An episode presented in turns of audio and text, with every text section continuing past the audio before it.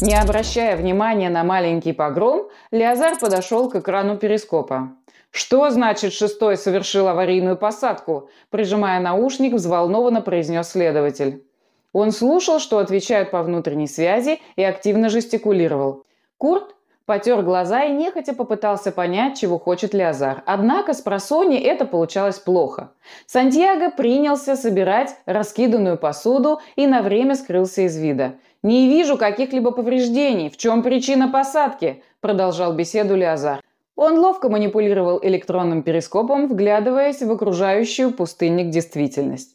«Что значит не отвечает?» «Сажайте рядом кого-то, пусть проверит, что с пилотом», – инструктировал Леозар. Он резко повернулся к Курту и заорал. «Да останови уже это ресово корыто!» Курт мгновенно закипел. Он не привык к подобному обращению. Единственным желанием было сломать следователю челюсть. Он сжал кулаки и, не в силах бороться с нарастающей агрессией, подался вперед. На выручку пришел Сантьяго. Он уже собрал разбросанные столовые приборы и, подойдя к приборной панели, начал нажимать на клавиши. Любознательный брюнет не сильно разбирался в управлении пустынником, но как остановить двигатель знал. Рокот мотора стал тише. Корабль содрогнулся и остановился. Леозар благодарно кивнул Сантьяго и снова отвернулся к перископу. Секунду было тихо. Курт разжал пальцы и отошел от мужчины подальше. Он все еще пытался совладать с эмоциями. Сантьяго сел в кресло капитана и стал ждать дальнейших указаний. «Какого реса здесь происходит?» – внезапно воскликнул Леозар. Нажав кнопку на наушнике, следователь начал ругаться. «Почему нарушили строй? Я приказал приземлиться только одному!» Он прервался, вслушиваясь, затем продолжил ругаться. «Что значит не отвечают? Если вы сейчас же не объясните, почему 10 стримеров на земле, я отдам вас под...» Снова последовали объяснения руководителя отряда стримеров. «Что значит не знаете, что происходит? А кто, по-вашему, должен знать? Я?» Вдруг связь оборвалась. Леозар долго стучал по наушнику, потом вынул из уха и громко позвал помощников.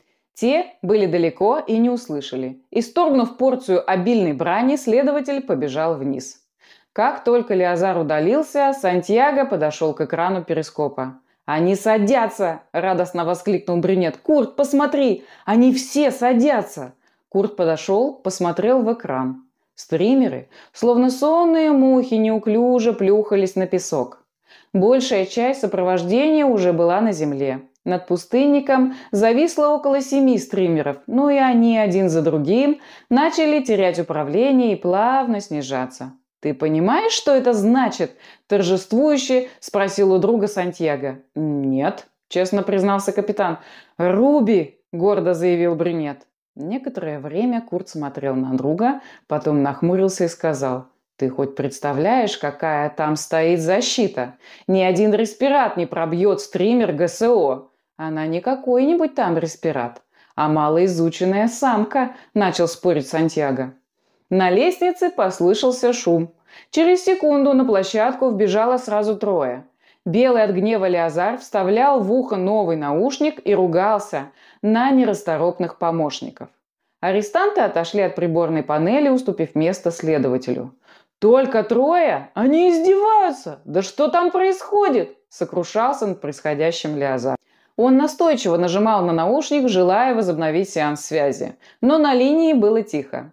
С гневом и содроганием Леозар наблюдал, как садится в песок последний стример, и не знал, как объяснить происходящее.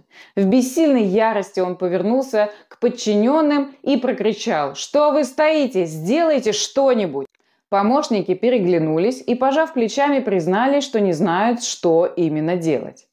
Потеряв самообладание, Леозар ударил по приборной панели. Одна из клавиш треснула и отлетела. Курт вскочил на ноги.